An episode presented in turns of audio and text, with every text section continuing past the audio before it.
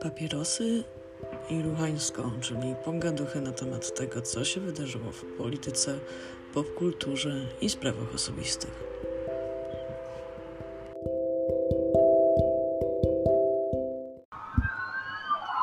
Ja się staram raczej zawsze odgradzać od tego, co się dzieje za oknem, natomiast myślę, że też e, nie zdradzę jakichś bardzo szczegółowych namiarów na siebie, mówiąc, że mieszkam bardzo blisko Nowogrodzkiej. I to, co słyszycie, to jest właśnie kawalkada samochodów e, rządowych i policji, eskorta, która wiezie kogoś e, ważnego z Prawa i Sprawiedliwości, pewnie właśnie na Nowogrodzką.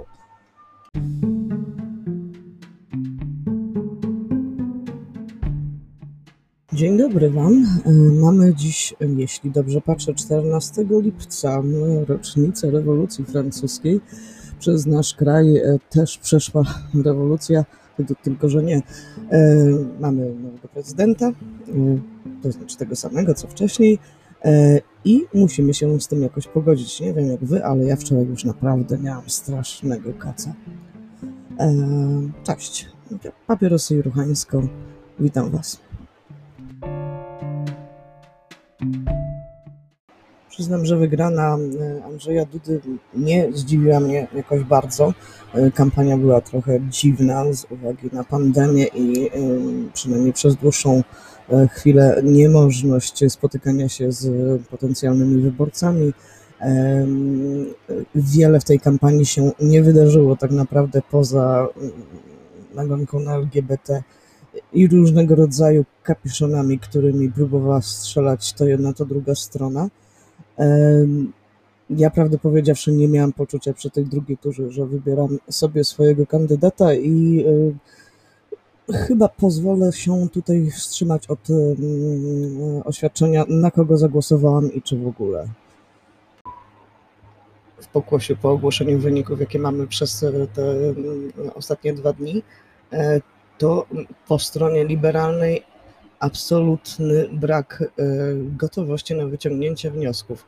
W sensie, e, ja już nie mówię, że lewica przegrała, bo to oczywiście też trzeba będzie wyciągać wnioski i trochę się cieszę, że nie jestem, nie jestem już aktywny w polityce i nie muszę być to ja tą osobą, która te wnioski wyciąga i wdraża, bo już wiem, jak bardzo jest to chwilami e, daremne, ale po stronie liberalnej, nie po stronie, nie wiem, platformy i tak dalej, ludzie przeróżnaliście wybory po raz szósty z rzędu. Jakby robicie cały czas to samo. Może jednak zastanówcie się, co robicie.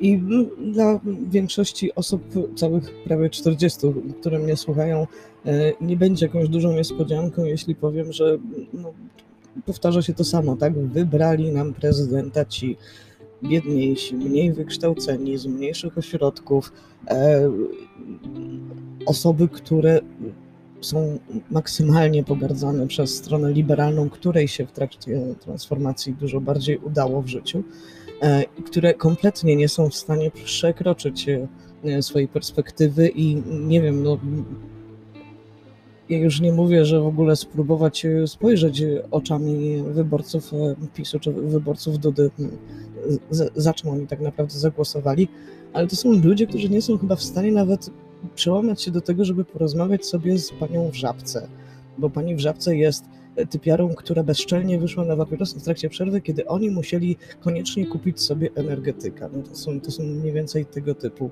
układy. Nienawidzę po prostu, nienawidzę dzisiaj Polski strasznie.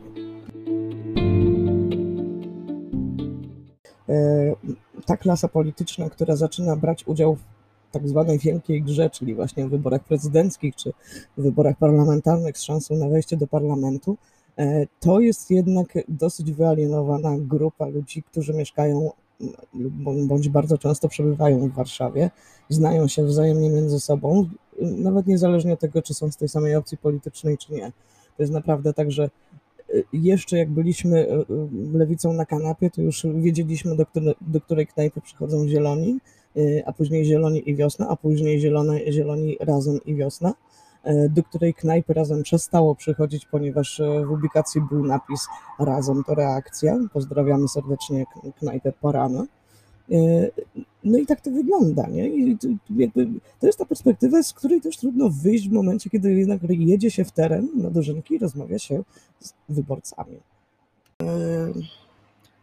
Nawet idąc do wyborów z hasłem inna polityka jest możliwa, tak jak to było 5 lat temu, 6 lat temu, 4 lata temu, w 2015 e, przez Razem, e,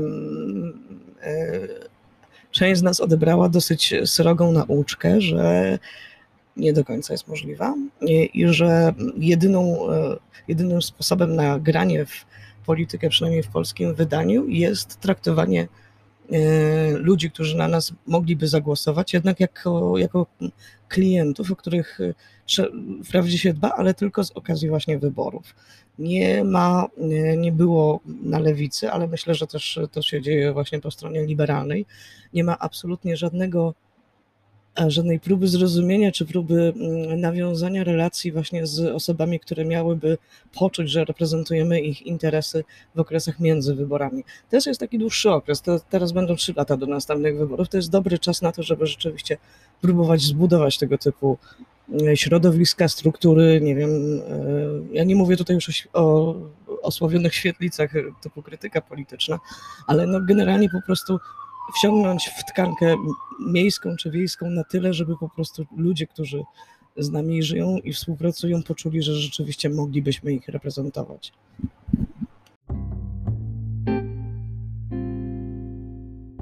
Jedna jeszcze rzecz mnie zastanowiła, że tak naprawdę jest też dość wyraźny podział wiekowy, jeżeli chodzi o wyborców. Jednocześnie dosyć mocno zmienia nam się e, struktura demograficzna. To znaczy, y, prezydenta nam wybrały też między innymi starsze osoby, seniorzy, moi rodzice, wasi rodzice, wasi dziadkowie y, i będzie ich coraz więcej. I co teraz?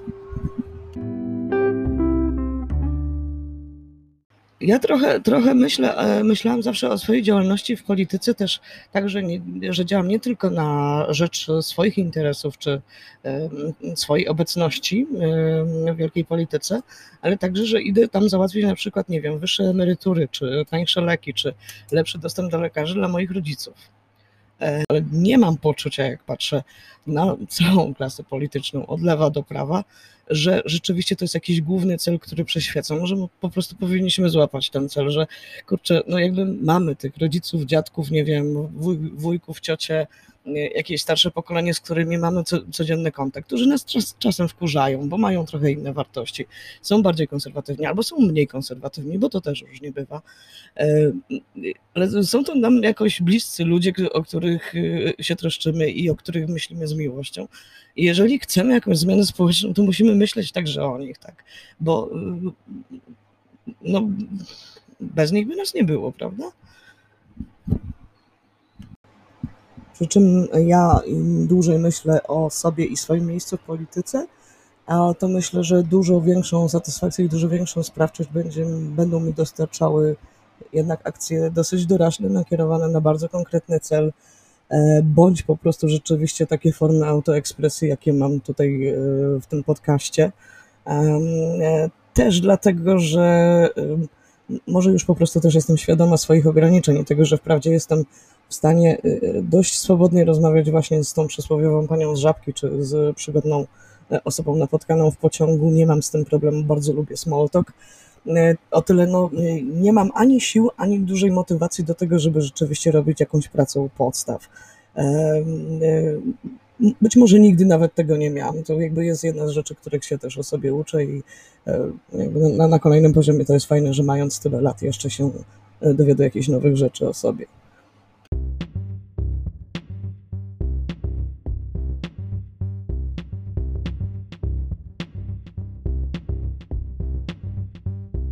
Wam dziękuję za dzisiaj i do usłyszenia wkrótce. Mam nadzieję, że kolejne odcinki będą troszkę szersze, troszkę bardziej o popkulturze, bo o polityce i o samej sobie to już się trochę znudziłam gadać. Trzymajcie się. Pa!